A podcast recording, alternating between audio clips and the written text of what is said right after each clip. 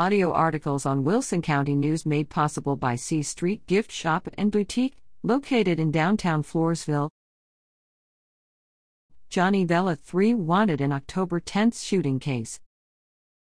Johnny Vela 3 has been identified as the prime suspect in an October 10th shooting outside Roper's Dance Hall in Floresville. See Floresville police seek help from public to locate shooting suspect in the October 13th Wilson County News.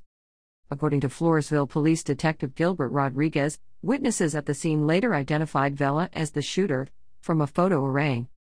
Floresville police have warrants charging Vela with two counts of assault with a deadly weapon. Just before 2 a.m. October 10th, the 25 year old suspect allegedly shot two individuals with a 9mm firearm and fled the scene. Both individuals were transported to area hospitals with arm wounds. Rodriguez said that anyone who may have knowledge of Vela's whereabouts should call Wilson County Crime Stoppers at 888 808 7894. Reader at WCNOnline.com.